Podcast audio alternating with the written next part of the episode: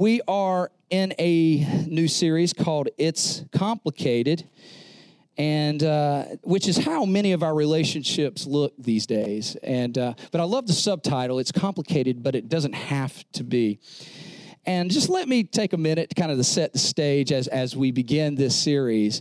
Happiness is one of those things it seems that is always there, almost within reach, but we never quite grasp. Happiness is something that, that we seem to pursue and and we're running for and it's almost like if i can only get there if i can only get a little further here that perhaps i will be full i will be happy. It might be your job if i can just get this at my in my business or if i can just uh, be promoted here or if i could earn this kind of money, if I could just get this type of house, and if I could just be in this type of relationship, perhaps I will find happiness. Happiness. And, we like to define happiness, and human nature has this tendency, has this tendency to think that their way is the right way. But God has a different plan for us. He's laid out a different plan for us.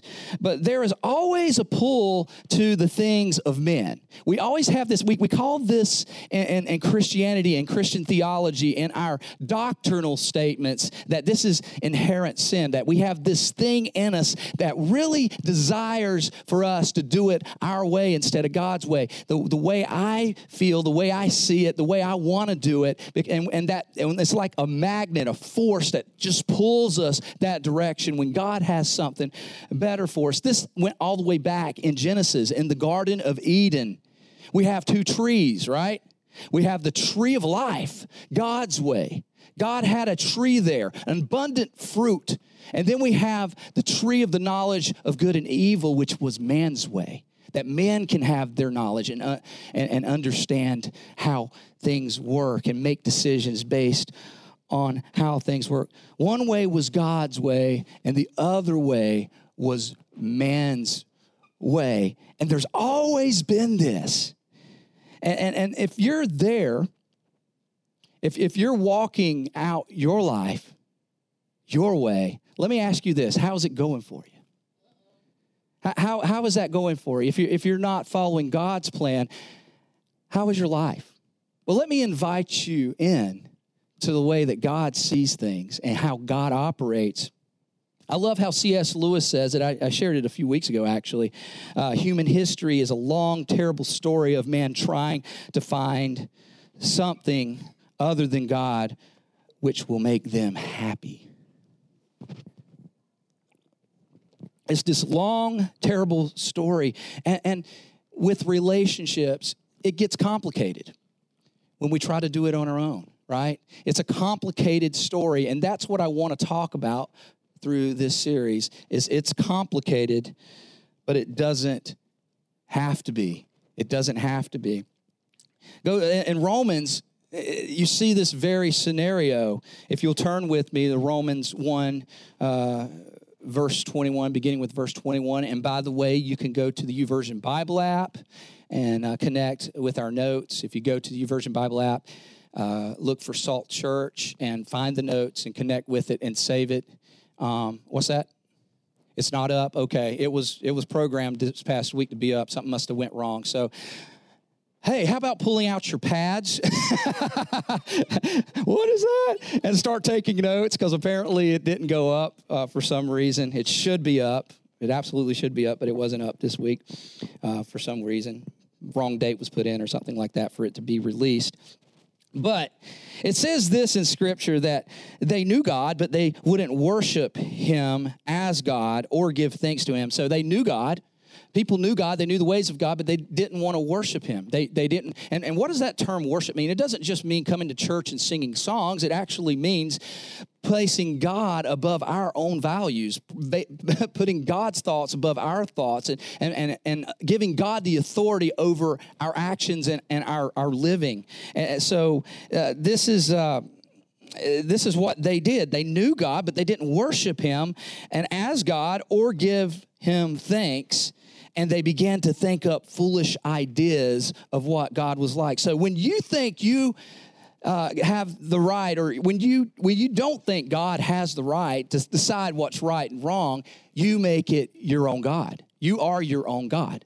You become your own God when you have that authority. And that's what they did here. They, they decided in their own minds and their own thoughts, and they begin to make up their own idea of God much like many people do today. They make up their own idea of God or their definition of who God is or what they think God should and shouldn't do or how God uh, uh, should respond to a certain situation. And then it says this as a result, their minds became dark and confused. And claiming to be wise, uh, uh, so, so they claim to be wise. I know better. I'm progressive. I'm, I'm a thinker. I think beyond God. And they begin to, to, to, to see their way as better. But it says this they instead became utter fools. They actually became dumb. And then they did this. As a result, they did vile and degrading things to each other's body, and they traded the truth for a lie. Some versions say the lie. The lie. So today's message is, is called Buying the Lie. So many people have bought the lie. And my goal today is to dispel some of those lies, some of those lies that you've taken in, some of those lies. And, and, and you know, I don't have to convince you. I, I can take that off my shoulders today to try to convince you whether God's way is right or not. Because here's the deal if you go your own way and you don't go God's way, it will be convincing enough that you need to come back to God. So I don't. I, I, so I, that's off my shoulders today. So I'm just going to present to you, and, and, and you can go and you can make a decision which way you want to go in this relationship series. And, uh, and and I'll leave that to you. And I won't judge you, and I'll love you anyway. But ultimately, you will be convinced that God's way is better. Because here's the deal, and here's kind of the thesis of this series relationships always work when we allow the one who designed them to define them. The one who designs them defines them. He created it. he made it. He made family. He made uh, uh, relationships. He's the creator of it. Why wouldn't we allow him to define how to do relationships, how to do marriage? And how to how to date and how to to raise children and all these things. So in this series uh, we're gonna we're gonna go through some different things. Next week is valentine's day. And by the way you've got to be here at valentine's day because guess what there's another prize next week, okay? and uh, uh, so we're giving a date to a, to a married couple. If you're here, you get to fill out, and, and, and they're going to raffle you, and and, find, and, and, and if you're drawn, you get to win a, a prize, a, a date night.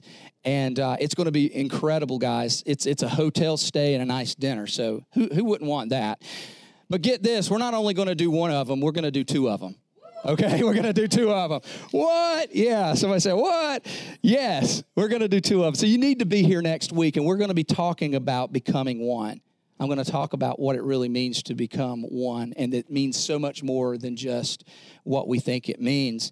Uh, the following week, we're going to talk about uh, singleness, being single. And I have a guest speaker coming in, and he is amazing. I had a conversation with him last week, and I mean, just everything he was hitting on was right dead on about what it means to be a single, uh, incredible speaker, incredible communicator, has a lot to say about that. So, singles, you need to be here. You need to listen to this message. If you're married, it's great. It's going to be a great message for you because you're going to get a lot out of it as well. Okay, so that will be the following week. Then uh, the the, fo- the next week we're going to have another guest speaker speaker. I've got a lot of guest speakers coming in, and they're going to be talking about how to heal toxic relationships and things like that. And then we're going to talk about money, guys, money in relationships, because money is one of those dividers in relationships. It really does break up marriages more than uh, uh, anything else, pretty much. I think sexual sin and, and money are the two big things that break up marriages, okay? So, so we, we're going to talk about that. We're going to dig into that, and uh, I think it's going to be incredible. But today I want to talk about buying this lie. I just want to, by, by way of introduction, uh, we're going to talk about uh, sexuality and and uh, moral standards for relationships and sexuality, and um, and it, you know this this might be uh, uh, y'all are like oh whoa whoa we're, we're talking about sex in church you know like how, why do we talk well you know what the world's talking about it already and they're telling everybody about it and then the people that are hurt and broken are going to the world so why don't we talk about it in the church uh, and uh, I remember growing up in church, and it wasn't even, you couldn't even say the word in church. You were like the three letter word, you know, and nobody talked about it. And all they would say is sex is dirty, ugly, and bad. Save it for the one you love. so it's, it's like, okay, that, yeah, that makes a lot of sense. Uh, and there's a lot of thou shalt nots, and that we would use all the thou shalt nots, but there's actually a lot of thou shouts in the Bible, right? Thou shalt in the parameters of what God has, uh, relationships and, and, and, and, and physical attraction and sexuality, that all works really, really well in the context of what God has for it. But I want to take you to Genesis and, uh, and we're going to look at the uh, uh, chapter 3 in Genesis, and there is the story of the fall of man, and we're going to learn that there are five lies in um, in Scripture. There are five lies in chapter three of Genesis, and uh, and let, just to give you some context, God created the Garden of Eden. Eden means pleasure and delight. It was a perfect place. It was the perfect human uh, uh, sec- sexual, uh, spiritual, emotional, everything that anyone could ever want was in heaven. Relationship was in heaven. It was in the presence of God. God walked with them in the cool of the garden. It was a place of abundance and pleasure. And, uh, and we see it start here, but in, as a wonderful thing. And then by verse three, it gets complicated. It gets very complicated. And it says this Now, the serpent, the devil, was more crafty than any animal in the garden. So, Satan's the serpent, the devil, whatever you want to call him, he, he, he was uh, uh, uh, seen as a serpent in the garden. He was crafty than any other animal in the garden. And he said to the woman, and this is the first lie Did God really say? Did God really say that? Did God? Did, did he? You, you must not eat of any tree in the garden. Did he really, did he really say that? And then the woman said uh, to the serpent, uh, We may eat fruit from the trees in the garden, uh, but uh, in fact, he's given us so much. He's given us every tree in the garden except for this one tree. But God said, You must not eat fruit from the tree that is in the middle of the garden, and you must not touch it, or you will die. And then Satan throws out another lie. Oh, you won't die. You will not certainly die, the serpent said to the woman, for God knows that when you eat from it, your eyes will be open. So he, he starts throwing out another lie here, and we'll get to that in a second. And, and you will be like God, knowing good and evil. And when the woman saw that the fruit of the tree was good for food and pleasing to the eye and also desirable for gaining wisdom, she took some and ate it. And she also gave some to her husband who was with her, and he ate it. And then something happened. They then they their the eyes of both of them were opened and they realized they were naked and they were ashamed. So they fig they, they sewed fig leaves together and made coverings for themselves. And that's where a lot of people are today. And that's where Satan's trying to get people to, to that place of shame, that place of guilt. He, he's, he's bringing them in that place. So I'm going to get give you five lies, and Satan builds on these lies. But, but here's the beauty of it. At the end of this, God is actually searching them out. So if you feel guilt and you feel shame with some of the things that we're talking about today, I just want you to know that that our God uh, actually was going after them and he's coming after you. He's pursuing you because he loves you and you're not trash and you're not disgusting and you you may have made some wrong decisions in your life, but he is coming after you and you can do it right from here on out because God has a way. He has a tree of life for you. So the first lie that Satan shares is is uh, Satan gets us to question God's word. He gets us to question God's word. God's word isn't completely reliable. That's where he starts. God's word isn't completely true. It, it changes. It's not relevant. It, it, changes with time. It changes with culture. Uh, a lot of where we are today with understanding relationships and sexuality is that very thing. Well, the Bible changes. Now, let me just say this: if the Bible changes, then God changes okay? And, and what we understand by the very nature of God is He is the same yesterday, today, and forever. That is who He is. He never changes. And if He does change, then how can we even trust the promises that He has given us in Scripture? The goodness that He has given us, that He will return, that He is with us, that He is for us, that He has created a heaven for us, that He, he, he promises a promised land to us, that Eden that is lost, is it will be Eden restored. He he is a God of truth, and He is a never changing God. If that is, then we have no hope for salvation. You see how that works? When He says He came, He gave His Son to save us. Jesus came, I saved you. But if we have a God that changes, then we can't really rely on that. And that's just a side note. But I love how, how in fact, I don't love I don't love how the Bible challenges us. And I think this is why a lot of people want to say it changes and it's different through time because the Bible confronts us. The Bible does things to it, it shakes our world. It, it, it, reveals sin in our lives, and we don't like that. So we like to think that maybe, maybe we listen to that lie. Maybe, maybe it changes, but it's supposed to. It, and to be honest with you, it confronts me Every time I read it, it confronts me that I don't hold up to the standards of God. That I there's things in my life that the Bible reveals to me that I have to work on. And He's shaping me all the time.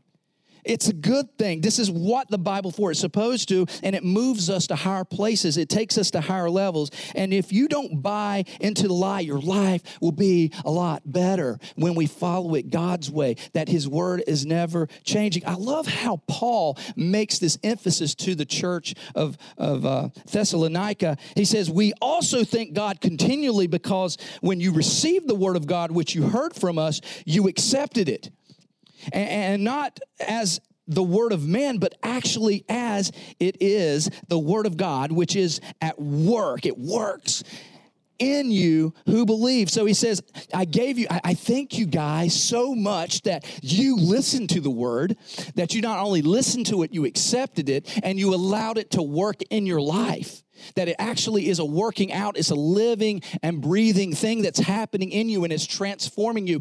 And and here's the thing i, I want to thank you guys for being a part of a church where if as long as i'm pastor of this church the word of god is yesterday today and forever the same. It is there forever. I will preach it as long as i am the leader. And i thank you guys for partnering with this church and being a part of a bible believing gospel centered church. And we will not stray from the truth. If it costs us everything we will will preach the Word of God because God defines what, what our relationships because He created them. God defined everything, He created them. So don't buy into the lie. As God's word is true, let every man be a liar. That's what we operate on. I love how Tim Keller says it. Tim uh, Timothy Keller, a pastor in New York, he says, "If your God never disagrees with you, you might just be worshiping an idealized version of yourself." We like to make God fit in our category, right? Like we, we manipulate God. So the second lie that Satan says, and he builds off of this, he wants us not to believe the word of God that it's not reliable. And then, he, then Satan scoffs at the negative consequences of sin. Um, and the negative consequences of sin. Let me go back here. My, my iPad jacked up there for a second. That that choice won't really hurt you. That that decision that you make won't really hurt. He, he, he scoffs at that. You aren't going to die. Are you really going to die if you do that? Are you really going to going to have this uh, miserable experience if you take it this way? Is that really going to happen? Do you think God would, would really do that? It, it, it's not the, the it's not only in our relationships, it's in our parenting, it's in our money and finances, it's in every level of life. It's the choices that we make.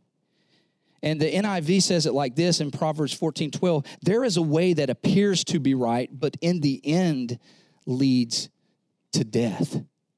It appears to be right, but in the end, it, it, it leads uh, to death. And I, I, again, I don't feel the pressure of trying to convince you that God is the right way because you're going to figure it out on your own. Eventually, you're going to come back and we're going to leave the light on for you here at Salt Church. We're like Motel 6. the door's always open, the light's always on, and you can go your own way. And I'm not going to judge you. I'm not going to follow you and chase you down if you decide to do it your way. That's, that's your prerogative.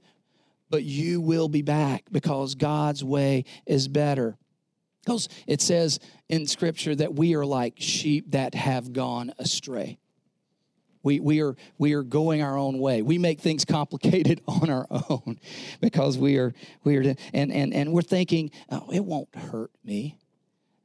Having multiple partners won't hurt anybody. You know, it, it, we're consensual adults. You know, we're making these decisions. It's not hurting any. We're just having fun. Uh, we, we, are, we are two consenting adults having fun. Who is it going to hurt? But here's the thing God created it, so He actually defines it. God created it, He actually defines it. And God didn't, God is not surprised about our sexuality. I mean, He wasn't like walking through the garden one day and says, Oh, oh, oh, oh I God, what are y'all doing? Uh, you know, like, like, like, what, what, what is Adam, Eve, what, you're behind the bushes over there? What? You, no, he, he made it, He defined it. It was, it was, it was His. And the one who defines it should, should have the instruction manual for it. God's not surprised. He created. He could have created it in any way. I say this all the time in my in relationship series. He could have created sex to be awful, terrible, but he didn't. Right? He made it very pleasurable for a reason. And, and but he designed it in a very specific way where you can have the most pleasure possible. How many of you uh, shop at IKEA? And how many of you hate that when you get that box open and there's like 23,000 pieces in there and, and, and you have to follow these instructions one by one by one by one? Now I'm I'm a man, so you know men tend to want not want to use instructions, so we pull it out. And we're like, I can do this, uh, I can I can put this together. But if I don't have an instruction manual, that thing will be disastrous. It will not work. It, it, it's all over the place. It's very complicated, right? It's a complicated piece. And, it's a lot like relationships. God, God put instruction in place. Another example is I love fires. Man, I love fires. I love to build a fire in the in the back, and, and I've, uh, got a fire pit. I've, I've built it in the fireplace. We've got like live logs in the fireplace and, and things like that. Now, let me just say this: both my uncle and my dad have uh, almost set their houses on fire. we got problems with uh, with fire. We love fire so much. We're all like outdoorsmen and camper camping people. We love fires. And and my my uncle set his actually set his uh, cabinet shop on fire. Um, he's a, he's a cabinet maker, and and that happened one time. And my dad actually had the fire department come out to our house one time because he set, he had a bonfire going and he was burning some things and it, it set the side yard on fire. And he had to go, and all, all the, it was like the joke of the town, you know, Pastor, Pastor Dwight, he's a pastor in that, that area. Pastor Dwight almost set the, the, the town on fire. So we have we, we, we love fires, you know that, maybe it just runs in the family, but but it, it, it's fun. And, and the thing we love about fires, if you have a fire in a a fireplace in your home, it's very comforting. It's enjoyable. I mean, just get some some hot chocolate, get with the kids, put on some sweatpants. You know what I'm saying? You just sit down. It's it's very comfortable. It's very it's it's it's it's just something about that. But if that fire gets out of the parameter of that fireplace, if I decide to set that fire out in the living room, if I decide to take that fire out anywhere else, it could be disastrous. It could, it could ruin, it could cause thousands of, uh, of dollars of damage. You could lose everything. And that's the thing about passion. Passion needs parameters. If you do not have parameters, passion can ruin things can, can ruin your life. One man, one woman in marriage, in the parameters of marriage, passion can be a great thing. But God designed it that way. The third thing is, and this is what Satan, so he's digging a little deeper. He started out by, by thinking that the Word of God isn't reliable. Then he, then he goes into um, scoffing the negative consequences of sin. And then he carries it a little further to say he, he accuses God of evil intent. He, he accuses God. Like righteousness is boring and sin is fun. That's what he's saying. Right? Righteousness is boring. God's holding back because for God knows that when you eat of it, your eyes will be open and there's a lot more over there. See, God didn't want them to enter into that tree of the knowledge of good and evil, their own God area, because he knew it wasn't good for them, that they wouldn't make the right decisions. So he set the tree of life before them with all the fruit of the garden because it, it was a good thing. But what Satan is saying to us is, is I don't want to live righteously because it's boring. But and uh, sin is fun. And you know what? Sin is fun for a season. In fact, the Bible says sin is fun for a season. It is. But it quickly goes bad. It quickly gets dark. It, it quickly uh, uh, goes the wrong way. Instant gratification quickly turns bad, you know, when we follow uh, the ways of, of sin. So righteousness is boring, sin is fun. But here's what the psalmist said You will show me the path of life if your presence is, is is uh, in your presence, excuse me, in your presence is fullness of joy. In your presence is fullness of joy. At your right hand are pleasures forever. That there are pleasures everlasting forever made for you. And if you follow God's prescription, then you will let me let me just say this if you follow God's prescription for relationships and for marriage you will have marital intimacy like no other. It, it will be so much better. It will, it will be more than you can ever think or imagine because God's way works. But some people say, you know, God's God's mean and he's like a killjoy. And and and they think that, and here's what they think. They think that they love people better than God loves people. Well, it's okay, you know. They they they if I was God, it would be okay, you know, for that. If, if, if, if God's not going to do that, God's not going to allow them to do that. But here's the thing the most loving thing God does is call us out of our sin. The most loving thing that God can do is call us out of our sin. He loves us that much. And then we enter into the fourth area, and that Satan advertises sin as beneficial. Your life will be better with you leading it. Your life will be better if you can make your own decisions. My feelings, feelings are what drive people. And I can't tell you how many times preaching, teaching, sharing biblical truth, feelings lead us. Feelings. You'll be like God. You, we, we follow our feelings but you don't follow your feelings, you follow your convictions. There's a difference between feelings and convictions. Convictions, uh, we follow our faith. We follow our faith. We follow what God has for us because feelings mislead us. In fact, it says uh, the Bible is very clear that our heart is deceitful beyond everything. We have deceitful hearts. Our feelings uh, drive us. Our gut drives us to some, drives us to something else and you aren't uh, uh, and here's here's here's the honest part of it okay you aren't always going to love your spouse sometimes you're going to feel like divorcing your spouse she said it nah she didn't say it. but I mean, it is. I mean, sometimes you're just going. You're going to be upset. You're, you're, it's not always going to be hunky dory all the time. You're not always going to love your children. you know some days you want to send your children off to another country you know?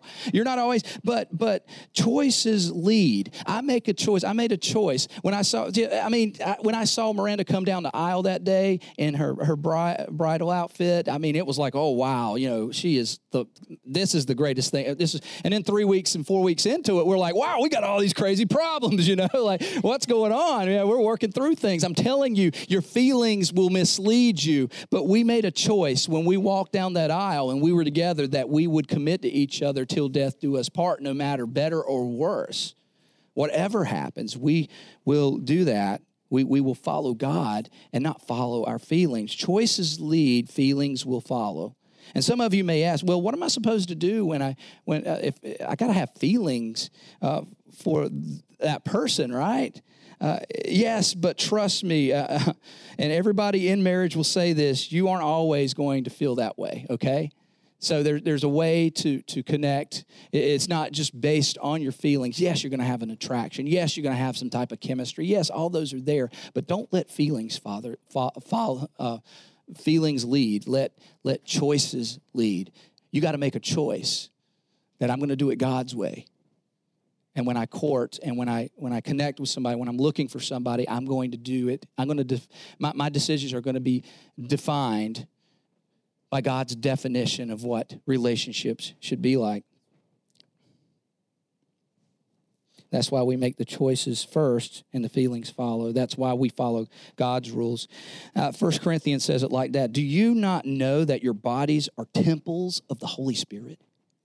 That, that, just gets me every time. You know, like my body is a temple of the Holy Spirit that God actually lives inside of me, like His His Holy Spirit. He that that that Yahweh we were singing about. Holy is the Lord. There's angels in the throne room of heaven. Holy, holy, holy is the Lord God Almighty. The earth is full of His glory. These glo- these luxurious creatures that we can't even stand in front of, or standing in front of the throne room of God and, and just the power and majesty. And, and I can just imagine the elders and all that. They're just bowing down in the presence of God. But this very God decided to come and be in the church, live in us, to live in us, that our temples are, are, are, are, are like holy places for God. So we should live that way who is in you, whom you have received from God. Uh, you are not your own. You were bought with a price. Therefore, honor God with your bodies. Honor God. Young people, single people, honor God with your bodies. Your bodies are living. Like the church building isn't the presence of God, it's you. You hold the presence of God in you. You are the temple of the living God.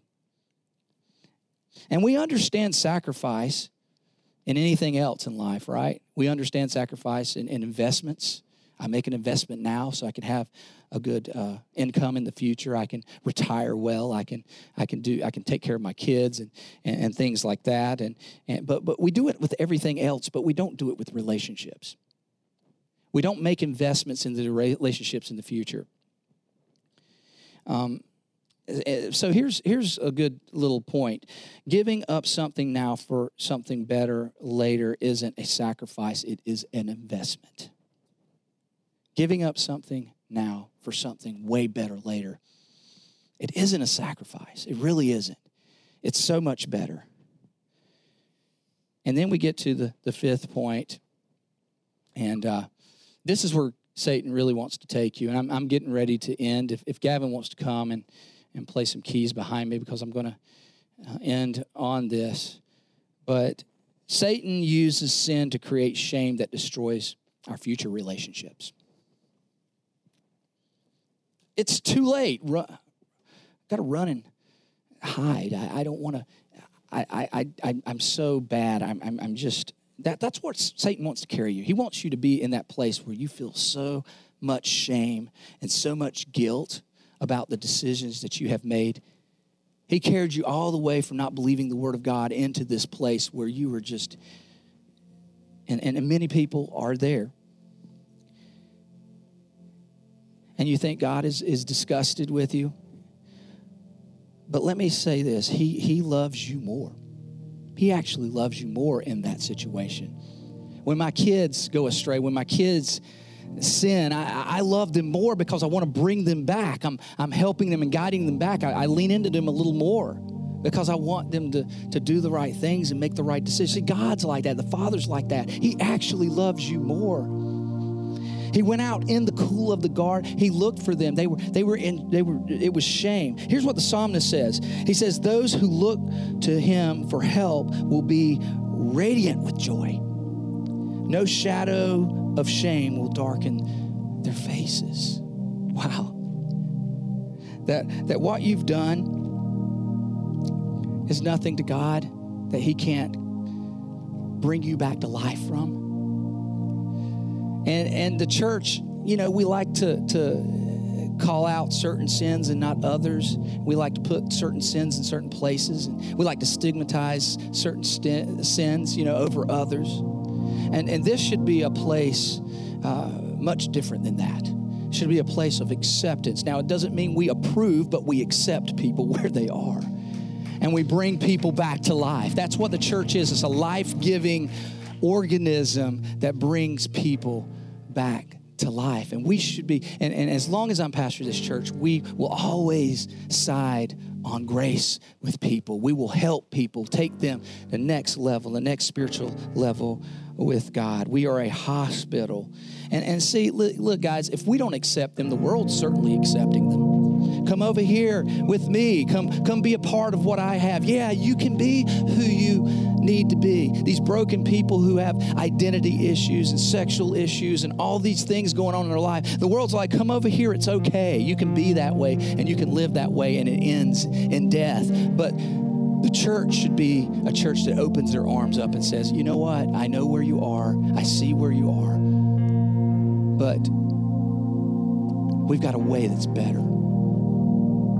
Christ has a way that's better. Look what he did in my life. Look what he did through us. We love you where you are. Come, let us take you in and take you to the next level in Jesus. And I promise you, this joy that you are missing out on, God has that for you.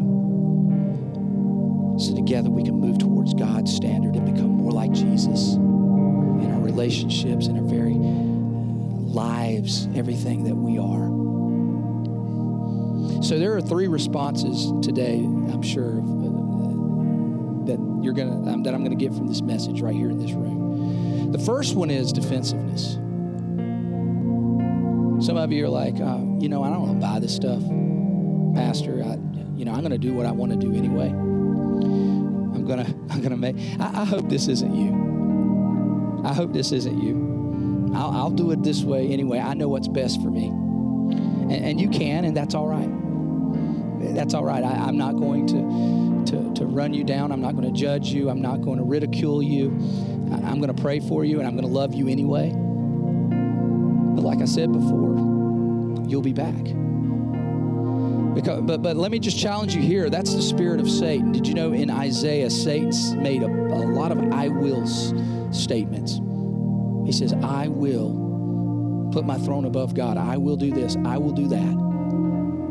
But you need to say this in Luke uh, 22. It says, Not my will, but yours be done. That's the spirit of Jesus. See, Jesus in his humanity was before the Father. He experienced all the pain that a human could possibly experience. It would have been easier to say, My will. But he said, Thy will. It's thy will be done. So daily submit. I have to daily submit to God. I have to get on my knees and submit to God because, frankly, as a, I, I can have pastor on my name, but I want my will. I want. I, I'm I'm drawn. So I have to get on my knees. I have to go to God and say, Your will, not my will, but your will. Not my way, but your way. Not my tree, but your tree, God, because your way is much better. The second one is remorse. Some of you are perhaps experiencing remorse in here. And it's too late. You know, this message came years too late. It's never too late. Can I say that? It's, it's never too late. In fact, Romans says it like this So now there is no condemnation there's no condemnation for those who belong to Christ. And because you belong to Him, the power of the life giving Spirit has freed you from the power of sin that leads to death. It is available to you. It's never too late. And He wants to change your life now. He wants you to give Him a, give him a shot. Give Him a shot. It's, it's never too late. And then there's the third one, and that's repentance. Repentance. The most positive word in the Bible, by the way. When people think of repentance, they think of a guy with slick back hair on stage in a white suit telling you, need to repent. turn to turn back to God. We think we have we have a bad connotation of what that looks like. But repentance is so positive. It, it literally means make a choice to turn. Make a choice to turn back to him. Because some of you are in sin. And uh, but but but go back to to the most popular. I think it's one of the most forgiving stories in the Bible, and it's the woman who was caught in the act of uh, prostitution and adultery, and they wanted to stone her. And what does Jesus tell all the people? He says, uh, "He who cast the first stone, you know, have no sin. He who has no sin, cast the first stone." He who has for what all of them begin to to drop their rocks on the ground. They begin they begin to drop those things. They walked away. And Jesus looks at her, and I love it. He says, Where are your accusers? you don't have any. And neither do I accuse you. Neither do I accuse you. See, God, Jesus doesn't accuse you. And then he goes and says, Just go and sin no more. Go and sin no more. Just receive me and go and sin no more. You're forgiven. You're forgiven. See, Second Corinthians says it like this Godly sorrow brings repentance that leads to salvation and leaves no regret. But worldly sorrow brings death. So let me just say it like this repentance is a moment of pain, but being unrepentant is a lifetime of pain. It's a moment of pain, it's a moment of surrender. So in closing, that's that's where I know that some of you are. You're you're in one of those three places. So don't be hard-headed. Just listen to God. Don't be remorseful. Don't, don't, don't think that you're too far gone. You are not too far gone. There is no sin. But really, it's about repentance. Repent, believe, turn to God so that He can receive you and save you today. With all heads bowed and all eyes closed, in that same spirit of worship.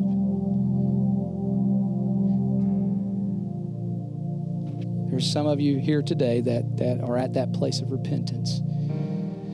Jesus said, I'm knocking at your door, and if you hear my voice, I will open it and come in. I will sup with you, meaning that He will become a part of your life. He will be your greatest friend, He will be your greatest champion, He will be your greatest fan. He wants to be a part of your life. Paul said, He who calls on the name of the Lord will be saved. That's what repentance is. I turn from my ways and I give you my life. I want you to save me, Lord. If that's you today, maybe this message touched you in some way or something else in the song today touched you and you feel this, this stirring in your heart. That's called conviction. That's the Holy Spirit saying, Come to me. Because God has been coming to you. He, he walked in the cool of the garden after you. I just want you to see that. You're in the bushes, you're hiding, you're, you're, you're ashamed, but God's coming after you. If that's you today, would you just lift your hand and say, God, I'm, I'm ready to give my life to Christ? Amen. I'm ready to, I'm ready to surrender. I want the tree of life.